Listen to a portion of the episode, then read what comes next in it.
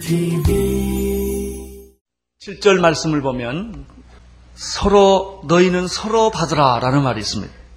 이러므로 그리스도께서 우리를 받아 하나님께 영광을 돌리신 것 같이 너희도 서로 받으라. 서로 서로 거절하지 말고 서로 용납하라.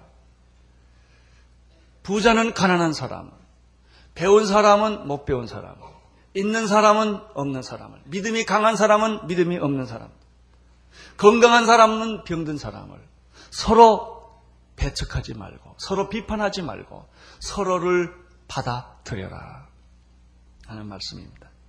우리는 그동안에 로마서 14장, 15장을 통해서 이런 메시지를 들었습니다. 너희가 믿음의 연약한 자를 거절하지 말고 그를 판단하지 말아라. 그 형제를 비판하지 말고 없수히 여기지 말아라. 15장에서는 강한 자는 약한 자의 약점을 마땅히 담당하고 크리스천이란 자기를 기쁘게 하기 위해 사는 사람이 아니다. 내 이웃을 기쁘게 해라. 이런 메시지를 우리는 들었습니다. 그리고 7절에 들어가면서 이러므로 예수께서 우리를 받아 하나님께 영광을 돌리신 것 같이 너희도 서로 용납하고 받아들여라. 오늘 우리 주님께서 우리들에게 주시는 말씀은 연약한 사람들, 내가 보기 싫은 사람들, 사랑할 수 없는 사람들을 용납하라는 것입니다. 주님의 말씀입니다. 왜 우리는 그들을 받아들여야 합니까? 왜 우리는 그들을 용납해야만 합니까? 참 쉬운 얘기가 아니죠. 사랑하는 사람들은 얼마든지 용납하기가 쉽고, 아니, 그 사람한테 가면 더 행복한 거죠. 근데 사랑할 수 없는 사람을 사랑한다는 것은 참 어려운 것입니다. 사도 바울은 그 이유를 다음과 같이 들고 있습니다. 그것은 우리들과 예수님과의 관계에서 해석하는 것이죠. 자격도 없고 실수도 많고 부족하고 돌이킬 수 없는 죄를 진 나를 하나님은 아무 조건 없이 받아들였다는 것입니다. 하나님이 너를 그렇게 받아들였기 때문에 예수님이 너를 그렇게 받아들였기 때문에 너도 너보다 실력이 없고 너보다 못나고 너보다 별 볼 일 없는 사람을 너도 받아들이는 것이 마땅한 것이 아니냐. 그런 이야기입니다.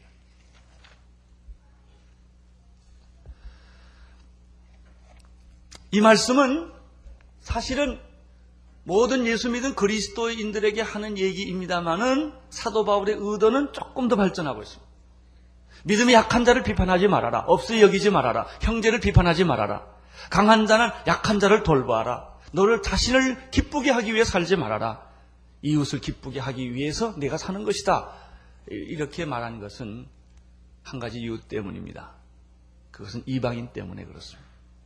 유태인들은 하나님의 선택을 받은 이스라엘 백성들은 이방인들을 받아들이기를 거절을 했습니다. 이방인들과 함께 밥 먹는 것도 별로 좋아하지 않았습니다. 그들은 이방인들을 돼지처럼 생각을 했습니다. 구원을 받을 수 없는, 소망이 없는, 그리고 자기들만이 구원받았다고 생각을 한 것입니다. 그러나 하나님의 생각은 그렇지 않았다는 것이죠. 하나님은 이스라엘도 사랑했지만 이방인들도 사랑했다는 거예요. 하나님이 여러분도 사랑했지만은 여러분이 미워하는 그 사람도 하나님이 사랑했다는 것이죠. 여러분을 위해서 예수님이 십자가에 돌아가셨을 뿐만 아니라 여러분이 용납하지 못하고 받아들이지 못하고 구창게 생각하는 그 형제를 위해서도 예수님은 십자가에 피 흘려 돌아갔다는 것입니다. 이것이 하나님의 생각입니다. 하나님은 이스라엘 백성들이 이방인들이 하나님께 돌아오는 것을 싫어하는 것을 너무너무 하나님은 힘들어 하셨어요. 사도 바울이 그렇게 힘들어 했죠. 아, 이 얼마나 이방인들을 받아들이기 어려웠느냐면요. 베드로가 어, 하나님이 계시를 주죠. 구약에서 먹지 못하는 짐승들이 더러운 짐승들이 가득한 보자기를 베드로 앞에 갖다 주고 먹으라 그래요. 베드로가 참 대단한 사람입니다. 하나님이 먹으라 그러는데도 안 먹어 그래요. 못 먹습니다. 나는. 이거 어렸을 때부터 먹어본 일이 없습니다. 보자기가 올라가요. 또 보자기가 내려와요. 이거 먹으라 그래요. 못 먹습니다. 세 번 싸워요, 베드로 하나님. 여러분, 하나님이 먹으라고 그러면 먹으세요. 뭐 한다 못한다 이러지 마세요. 내 기분에 맞다 안 맞다 이러지 마세요. 여러분, 하나님은 이스라엘 백성만 사랑하는 것이 아니라 이방인들도 사랑하셨습니다. 하나님은 이스라엘 백성들을 왜 선택한 줄 아세요? 이스라엘 백성을 위하여 이스라엘을 선택한 것이 아니라 이방인을 구원하기 위하여 이스라엘을 택하신 거예요. 그래서 하나님은 이스라엘을 꺾으셨어요. 왜냐하면 이스라엘을 꺾어야만 그 복음이 이방인으로 가기 때문에. 그래서 하나님은 이방인을 사랑 구원하기 위하여 이스라엘을 제물로 삼으신 거예요. 이스라엘은 너무나 희생을 했어요. 이방인들을 위하여. 그만큼 하나님은 이방인들을 사랑하셨죠. 하나님은 이스라엘 백성들을 어떻게 구원하였으며 이방인을 어떻게 구원하셨는가가 8절, 9절에 기록되어 있습니다. 먼저 8절을 함께 보시겠습니다. 시작.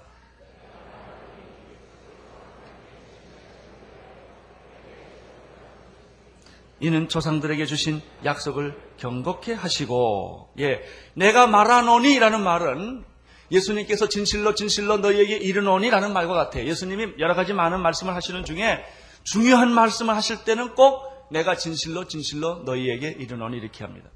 사도 바울이 이 얘기를 하다가 아주 중요한 얘기를 말할 때 내가 말한다 이게 내가 선언한다 이건 중요한 말이니까 꼭 들어라 할 때 내가 말하노니 이렇게 말해요. 내가 말하노니 무슨 얘기를 하시는 것입니까? 8절에 보면 이스라엘이 구원받은 것은 조상의 약속 때문이었다는 거죠. 그렇죠. 이스라엘이 잘나서 구원받은 게 아니라 아브라함과 이삭과 야곱뿐만 아니라 그들에게 할례를 주었고 조상의 약속대로 이스라엘 백성들은 율법을 받았고 성막을 받았고 하나님을 그들은 받았어요. 하나님과 약속을 했어요. 그 백성들은 그래서 구원을 받게 된 것이죠. 그러면 이방인들은 어떻게 구원받았습니까? 이방인들에게는 하나님의 약속이 없습니다. 조상도 없습니다. 말씀도 없습니다. 율법도 없습니다. 아무것도 없어요. 그들은 멸망할 수밖에 없는 자들이지만 구절을 보시면 이방인은 무엇 때문에 하나님의 궁휼 궁휼이란 단어는 무슨 뜻일까요? 불쌍히 여김. 받을 만한 자격이 없는데도 불구하고 은혜를 베풀어 주어서 그 사람을 구원해 주는 것을 궁휼이라고 그래요. 우리는 이 궁휼이라는 개념을 잘 이해하기 위해서는 양자라는 개념을 잘 이해할 수 있어요. 내가 난 자식은 아니지만 공원에서 자랐지만 다른 집에서 살았지만은 내가 그 사람을 양자로 맞아들여서 내 집에 호적에 넣어서 내 식구처럼 똑같이 하고 유산도 다 준단 말이죠. 이 양자 받은 특 권이 굉장한 것입니다. 그래서 우리가 구원받은 것을 양자 되었다라는 말을 쓰는 것이에요. 우리는 원래 하나님의 자녀가 아니었지만 마귀 자식이었지만 하나님께서 마귀 자녀에서 호적을 빼가지고 천국 자녀로 호적을 옮겨주었다는 것이죠. 그래서 자기 자녀로 만들어 준 것이 우리가 아니겠습니까? 여러분 이방인들은 구원을 받을 수 없지요. 유대인들은 이스라엘 백성들은 조상의 유전에 따라 그 약속에 따라 그 조상의 축복에 따라 그들은 말씀을 받고 율법을 받고 구원을 얻었지만은 이 이방인들은 조건이 받을 만한 조건이 아무것도 없어요. nothing이에요. 아무것도 없어요. 그래서 하나님께서 궁휼로 이게 참 기막힌 단어입니다. 궁휼로 공짜로 아무 조건 없이 내가 너를 사랑하고 구원했다는 것이죠. 그러면 기뻐해야 될 사람이 누굴까요? 이스라엘 백성임에도 불구하고 이스라엘 백성들은 이방인이 구원받는 게 몹시 성가셔. 마음이 힘이 들어. 나는 이런 사람 봤어요. 어떤 사람 전도를 자기는 안 한대. 그래서 왜 그러냐 그랬더니 그 사람 전도하면 천국 갈 거 아니야 이래. 여기서 만나는 것도 지겨운데 천국 가서 만날 거 생각하면 힘들대. 자기 전화 안 한다. 전도 안 한다. 회개를 바가지로 해야 될 사람이야. 여러분 어, 이스라엘, 이스라엘을 하나님이 택한 목적은 이스라엘을 통하여 이방인을 구원하게 하는 것인데, 이스라엘 백성들이 이방인 구원받는데 핍박을 했단 말이죠. 사도 바울을 돌로 쳐서 죽이려고 했고, 그렇게 예수 믿는 이방인들을 핍박을 음, 했습니다. 우리들의 문제는 이런 거예요. 나만 사랑하라는 거예요. 사랑하는 건 좋은데 아, 자식들이 그런 게 있어요. 자식들 부모님 절대 편애하지 마세요. 아주 큰 사고 납니다. 어, 사랑을 하는데 옆에 사람하고 나하고 똑같이 사랑하면 재미가 없는 거야. 좀 나는 별나게 사랑을 하고 만나줘도 별나게 만나줘야지 나, 나, 나하고 이 사람하고도 똑같이 사랑하면 자존심이 상해. 싫어, 안 해, 그런다고. 그게 사랑이에요. 여러분, 하나님이 나를 사랑하시고요. 내 이웃을 나보다 더 사랑하면 좋은 마음이 있어야 돼요. 그걸 시기하고 질투하지 마세요. 여러분, 하나님이 이방인을 사랑하셨어요. 이방인을. 나만 사랑해달라. 나만 특별한 사랑을 해달라 하는 것은 오만입니다.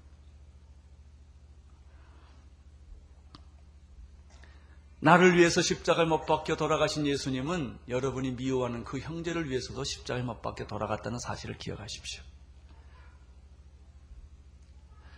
형제가 구원받는 것을 불쾌하게 생각하지 마십시오. 질투의 감정을 갖지 마십시오. 이것이 커지면 남북 문제가 됩니다. 이것이 커지면 흑백 문제가 됩니다. 이것이 커진 것이 피에로와 이스라엘의 문제예요. 우리는 북한을 받아들여야 합니다. 백인은 흑인을 받아들여야 합니다. 이스라엘은 피에로를 받아들여야 합니다. 그것이 하나님의 뜻입니다. 그것이 하나님의 나라입니다. 강한 자만 살 수 있는 나라는 하나님 나라가 아니에요. 강한 자와 약자가 같이 살 수 있어야 돼요. 배운 자만 잘 사는 나라는 하나님의 나라가 아니에요. 배운 자나 못 배운 자가 함께 잘 살 수 있는 나라가 하나님이 원하는 그런 나라이죠. 하나님은 이스라엘 백성을 사랑했을 뿐만 아니라 이방인들도 사랑했다는 얘기를 사도 바울은 구약의 네 성경을 인용해서 설명하고 있습니다. 첫째는 구절을 보십시오. 구절을 보면 시편 18편 49절을 인용하여 이렇게 말하고 있습니다. 시작. 이러므로 내가 열방 중에서 주께 감사하고 주의 이름을 찬송하리로다. 열방이라는 단어는 이방인이라는 뜻이에요. 열방, 나라, 백성, 방언, 모든 나라, 계시록이 이렇게 표현됐습니다. 하나님은 모든 열방 중에서 이방인들 중에서 찬송을 받으시고 그들의 감사를 받으시고 예배를 받으시기를 원하십니다. 하나님의 뜻입니다. 둘째는 10절에 있어요. 10절에 보면 신명기 32장 43절의 말씀을 인용하여 하나님은 이방인을 사랑하시고 찾으셨다는 구약의 메시지를 발견하게 되는 것이죠. 같이 읽겠습니다. 시작. 열방들아 주의 백성과 함께 즐거워하라. 열방들아 이방인들아 모든 나라들아 모든 백성들아 모든 방언들아 하나님이 없이 살아왔던 모든 백성들아 당신들도 주님의 백성과 함께 즐거워하기를 바란다. 여러분 진정한 하나님의 나라는 이렇게 만나는 것이며 나는 오늘 여러분들이 만나지 못할 사람이 만나고 용서할 수 없는 사람들이 용서되고 서로 받아줄 수 없는 사람들이 받아지는 그런 축복이 있게 되기를 바랍니다. 모든 남편들이요 아내를 조건 없이 받아들이세요. 모든 아내들이요 남편의 실수가 있다 하더라도 받아들이십시오. 여러분 충고해서 사람이 변하지 않아요. 사랑하면 변합니다. 사랑하면 변합니다. 셋째는 11절에 있는 말씀인데 10편 117편 1절을 인용하고 있습니다. 함께 읽겠습니다. 모든 열방들아 주를 찬양하며 모든 백성들아 저를 찬송하라.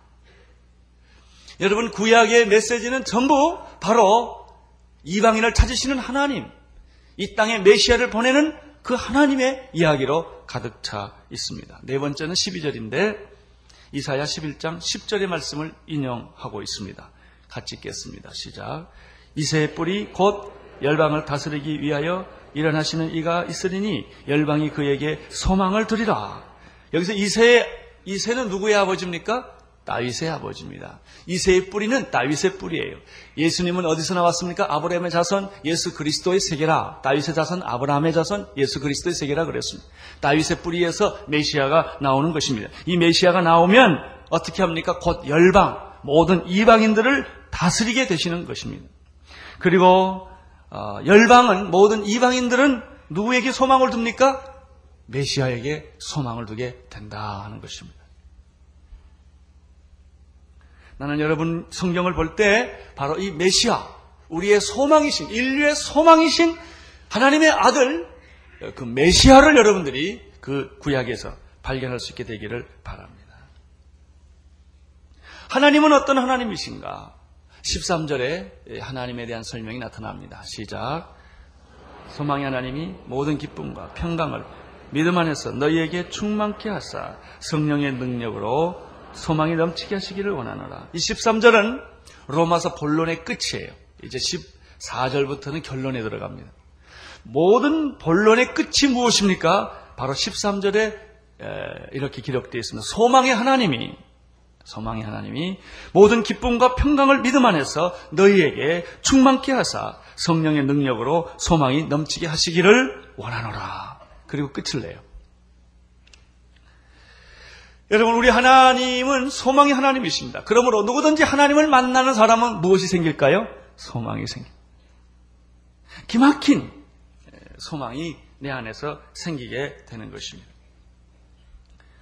하나님을 만난 사람들은 깊은 절망의 늪에서 헤어날 것이며 무서운 질병에서 고침을 받게 될 것이며 모든 압제와 억압과 고통에서 해방될 것입니다. 그분이 하나님이십니다. 나는 여러분들이 믿는 하나님이 이런 소망을 주시는 하나님이 되시기를 바랍니다. 우리 하나님이 내 안에 오시면, 내 하나님을 만나면 무슨 일이 생기는가? 기쁨과 그리고 평강이 우리에게 임하게 됩니다. 예수 그리스도로 말미암아 기쁨과 평강이 임하게 되는 것이죠. 우리 하나님은 소망의 하나님이에요. 그 소망을 완성시키신 분이 예수 그리스도십니다. 십자가에서. 근데 중요한 게 있어요. 우리 하나님이 소망의 하나님이시고 그 소망을 완성시키신 분은 예수 그리스도인데 누구든지 이 예수 그리스도를 믿게 되면은 믿음과 평강이 기쁨과 평강이 내 안에 들어오게 되는 것입니다. 문제는 어떻게 그 평강과 기쁨이 내 안에 들어올 수 있겠는가? 13절에 아주 중요한 단어가 하나 있어요. 무슨 능력으로? 성령의 능력이 소망을 넘치게 한다. 이루게 하신다. 것이죠. 많은 분들이 교회 에 나오세요. 그렇지만 다 달라요. 어, 대부분의 많은 교인들은 예수님 믿으세요. 그렇죠? 하나님도 믿지요? 천국 가는 것도 다 믿어요. 그런데 이런 거 다 믿고 구원을 받았는데 가만 그 사람이 보면 재미가 없어요. 그냥 교회 오시는 거예요. 찬송가 불러도 그렇게 딱 찬송가 부르는 거 보면 그냥 불러요. 어떤 사람은 찬송가를 입으로 불러, 입으로. 음악을 하는 사람은 복식호흡을 배로 부르더라고요, 이렇게. 근데 배로 부르거나 입으로 불러가면 말짱 헛고요. 영으로 불러요, 영으로. 성령이 임하여.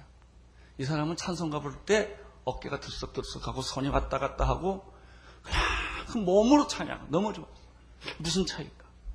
어떤 사람 기도하면 5분을 못해. 근데 어떤 사람은 2시간, 3시간 그냥 기도해요. 무슨 차이일까? 어떤 사람은 전도를 잘해요. 근데 어떤 사람은 전도 못해요. 또 전도를 해도 어떤 사람은 열매가 있고 어떤 사람은 열매가 없어요. 화가 나는데 어떤 사람은 쑥 참아요. 어떤 사람은 그냥 그대로 쏟아버려요. 무슨 차이일까요? 교회에 그 사람 다 나와요. 설교도 들어요. 예수도 믿어요. 근데 달라요. 우리나라 교회 교인의 90%, 80%, 90%는 노미날 크리스천들이에요. 그냥 교회 오는 거예요. 자기 안에 있는 그런 문제를 해결할 수 없는 교회는 나오고 예수는 믿는데 나는 오늘 여러분들이 예수를 믿고 하나님을 믿을 뿐만 아니라 능력 있는 여러분 되시기를 바랍니다. 이것은 마치 뭐하고 똑같으냐면요. 물, 물하고 똑같아요, 물. 맹물 있죠, 맹물? 맹물 같은 크리스천들이 있어요. 그냥 맹물이야, 그냥. 근데 어떤 크리스천들은 이 물에다가 열을 가하면 이 물이 끓기 시작을 해요. 그리고 수증기가 나기 시작해요. 그런데 그 수증기가 기차를 움직여요. 전기를 만들어내. 이런 에너지를 만들어내는 크리천이 있어요. 근데 맹물이나 이 수증기 나는 펄펄 끓는 물이나 성분은 똑같은 거예요. 우리가 예수 믿고 구원받은 건 다 똑같아요. 근데 한 사람은 끓어요. 에너지가 생겨요. 움직여요. 기적을 이렇게. 그 사람이 기도하면 응답이 돼요. 근데 어떤 사람은 그냥, 그냥, 그냥, 그냥, 그냥 그래요. 그냥 이렇게 맹물 같아. 그 맹물에 좋은 점 먹을 수 있다는 거죠, 그냥 이렇게. 그 정도예요, 그 정도. 여러분, 여러분 어떻습니까? 어떻게 이렇게 능력 있는 크리스천이 될 수 있을까? 어떻게 나는 움직이는 크리스천이 될 수가 있을까? 나는 별 볼 일 없는 사람이지만 어떤 사람은 하나님이 정말 써요. 그 사람은 공부도 많이 못했고 돈도 많이 없는 사람이지만은 어떤 사람은 하나님이 들어 쓴단 말이죠. 이 차이가 무엇일까? 그것이 오늘 13절에 있는 말씀. 하나님은 소망의 하나님이세요. 그 소망은 예수 그리스도께서 완성해 주셨어요. 십자가에서. 그리고 그 소망을 우리가 받았는데 어떤 사람은 그 소망을 받은 사람이 있고 그래서 그것을 능력으로 사용하는 분이 있고 어떤 분은 그냥 들고 있는 분이 있단 말이죠. 그 차이가 뭐냐? 성령의 성령의 능력으로 좋은 자동차를 사면 뭘 합니까? 휘발유를 때, 저 뭐지 휘발유 통에다가 휘발유를 넣어야죠. 그거 안 넣으면 아무리 비싸고 좋은 자동차라도 소용이 없어요. 예수님 우리 가지고 있죠. 예수님 믿고 있죠. 말씀도 가지고 있죠. 하나님도 믿고 있죠. Nothing. 아무것도 없습니다. 오늘 나는 여러분들 몸속에 성령이 임하시기를 축원합니다. 성령의 능력으로 이 소망이 여러분 안에서 흘러 넘치기를 원하노라 하게. 그럼 키는 이거예요. 어떻게 성령의 능력이 내 몸 안에 들어올 수 있겠는가 하는 거죠. 예수 믿는 건 이미 믿는 건데 그거 가지고 예수 믿는다고 하지만은 실제로 어떤 능력이 내 몸 안에서 움직이는 것 같지가 않단 말이죠. 그럼 어떻게 그걸 움직여야 되느냐? 성령의 능력이 내 몸 안에서 어떻게 나타나야 되느냐? 간단합니다. 성령이 충만해야 돼요. 충만, 내 안에서 충만하면 성령의 능력이 나타나기 시작을 하는 것이죠. 성령의 충만은 어떻게 받을 수가 있느냐? 죠 예수님은, 예수는 믿음으로 구원을 받습니다. 성령님 받는 방법은 사모해야 합니다. 여러분, 예수를 오늘 내가 믿겠다 하는 순간에 여러분은 하나님의 자녀가 될 거예요. 아주 놀라운 기적이죠. 제가 저기 토요일 날 열린 예배에서도 그런 얘기를 했는데요. 어, 요즘 제가 저기 뭐 인터넷이니 무슨 이메일 이런 걸좀 배우고 있거든요. 그래서 이제 저를 가르쳐 줘요. 그래서 이렇게 칠해요. 그 버튼을 탁 누르래요. 누르면 이게 쑥 저기로 간대요. 정말 갔나고 가보니까 갔더라고요, 그게. 순식간에 엔터를 탁 누르니까 그 이메일이 가요. 미국도 가고 그냥 그 즉시 가요. 할렐루야. 아니 내가 왜 할렐루야 그러냐면 예수 믿으면 즉시 천국에 등록된다니까요. 내 그게 놀래서 그래요. 오늘 여러분 예수 믿으면 믿기로 하면 호적이 흘러 싹 간다니까요. 이게 구원이에요, 구원. 근데 에이 이건 누르면 갈까? 근데 진짜 가더라고요, 그게. 여러분, 예수님은 믿음으로 여러분이 마귀 자녀에서 하나님의 자녀가 되고 하나님의 생명책에 여러분의 이름이 등록되는 것처럼 오늘 여러분들이 성령님을 사모하고 이 성령의 능력으로 옷 입기를 마음속으로 사모하고 원하면 하나님이 주신단 말이에요. 이렇게 간단한 거를 안 받고 있어요. 그러면 성령님이 내 안에 들어오시는데 두 가지가 있어요. 어떤 사람은 과거에 성령 체험한 사람이 있고 과거의 성령 체험을 한 번도 해보지 않는 사람이 있죠. 여러분 성령님이 내 안에 이렇게 접촉을 하려면 먼저 구멍이 나야 돼. 이렇게 어, 휘발유 담는 구멍이 있듯이 성령님이 나하고 어느 접촉점, 이 만나는 지점, 이 성령님이 이렇게 내 안으로 들어오는 통로가 필요하죠. 그걸 가리켜 성령 세례라고 그러는 거예요. 성령 세례가 임하는 걸 어노인팅, 기름 부었다 그런 얘기예요. 성령님이 여러분에게 기름 부으시고 성령님의 세례가 내 안에 이름으로 말미암아 예수 믿는 나에게 임함으로 말미암아 성령님이 내 몸 안으로 인격이 내 안으로 들어와서 나를 지배하고 다스리기 시작하는 것이죠. 그것이 빛이신 예수님이세요. 생명이신 예수님이 내 안에 들어오게 되는 것입니다. 아직도 한 번 여러분 가운데서 예수를 믿고 교회를 오랫동안 나왔지만 이 성령에 대한 경험이 없으신 분, 체험이 없으신 분들은 오늘 이 설교를 들으시면서 주님 나도 그런 체험하기를 원하고 그런 경험하기를 원합니다. 어떻게 해야 돼요? 사모해 원합니다. 사모합니다. 에이 그렇게 두 마디 한다고 오실까? 아니 오셔요. 이게 놀라운 거예요. 오늘 여러분 사모하십시오. 그러면 여러분이 알게 모르게 성령님이 오늘일지 내일일지 저녁일지 모르지만 어느 날 성령님이 여러분 안에 들어오시는 것을 여러분이 경험하게 돼요. 자기가 알아요. 여러분 이건 뭐하고 똑같으냐면 바람이 부는 것과 똑같습니다. 바람이 부는 것. 바람이 이물에 불면 어디서 와서 어디로 간지 모른다고 그러지 않았어요? 바람이 불면 무슨 일이 생겨요? 종이가 있으면 어떻게 해요? 종이가 날아가겠죠. 나무가 있으면 흔들리겠죠. 담벼락은 담벼락에 바람이 불면 그냥 있겠지요. 성령이 내게 임하기 시작하면 여러분들에게 바람, 성령의 바람이 오면 어떤 사람은 방언하기 시작해요. 어떤 분은 예언도 하기 시작해요. 또 어떤 분은 손을 그냥 이래요, 그냥. 그 성령 받으면. 기도하라면 점잖지 못하게 자꾸 이러고 기도해. 그건 너무 시험 들지 마세요. 그건 다 그 사람 체질이에요. 다 그, 그 사람 종이고 나무고 또 어떤 사람 성령이 왔는데도 담벼락같이 가만히 있어. 시끄럽게 기도할 사람은 시끄럽게 기도하게 놔두세요. 그럼 그 사람은 시끄럽게 기도해야 돼요. 어떤 사람은 성령님이 바람이 불었는데도 조용해요. 그리고 가만히 있다 눈물 뚝뚝 흘려요. 그러나 시끄럽게 안 해요. 다 달라요. 어떤 형태로든 왔든지 중요한 것은 사인이에요. 성령님이 내게 들어오시면 어떤 사인이 생긴단 말이죠. 괜히 기도하고 싶어. 그냥, 그냥 교회 가서 난 기도해야 돼. 괜히 그래. 어떤 사람은 성령님 하면 괜히 가난한 사람 도와, 도와주고 싶어. 이런 마음이 막 생기는 거예요. 이것도 사인이에요. 어떤 사람은 성령님 하면 찬송가를 하루 종일 불러. 그것도 사인이에요. 다 달라요. 그러나 그 증거가 성령님이 내게 왔다는 것이죠. 어떤 사람 먹통도 있어. 안 왔으니까. 나는 오늘 여러분들이 성령의 능력으로 충만하게 되시기를 바랍니다. 그때 예수님이 보여요. 예수님은 언제 하는가? 성령님이 와야만 예수님이 알아지고 느껴지고 보아지고 그 보혈이 내게 능력이 되는 것입니다.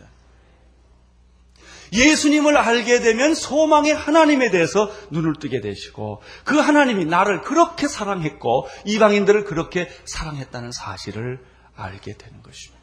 사랑하는 성도 여러분, 금년 시작하는 이 1월 달인데 성령의 능력으로 여러분이 충만하게 되시기를 축원합니다. 그 능력을 여러분 받으세요. 사모하십시오. 성경을 읽는 눈도 생길 것이고 사람을 사랑하는 능력도 생길 것이고 예수 믿는 일들이 그렇게 쉬워요. 어떤 분은 예수 믿는 일이 꼭 소에 콧게 가지고 가는 사람 같은. 가자 그러면 안 가려고 그냥 주일날도 간신히 오는 분 있죠? 여기 교회 간신히 오시는 분 있어요. 그런 분이 하나도 없게 되기를 바랍니다. 예수 믿는 게 아주 쉬워집니다. 기뻐지고요. 좋, 좋고. 아, 이런 능력이 오늘 여러분에게 충만하시기를 축원합니다. 기도하겠습니다. 하나님 아버지, 우리 하나님은 이스라엘만 사랑하시지 않으셨고 이방인도 사랑하셨고 우리만 사랑하지 않으셨고 우리 주변에 있는 사람들도 사랑하셨습니다. 주님, 하나님의 사랑을 깨닫게 도와주시고 소망의 하나님을 바라보게 하여 주옵시고 성령의 능력으로 오늘 충만하게 하여 주옵소서. 예수님 이름으로 기도드리옵나이다. 온 세상을 위한 복음의 통로 CGM TV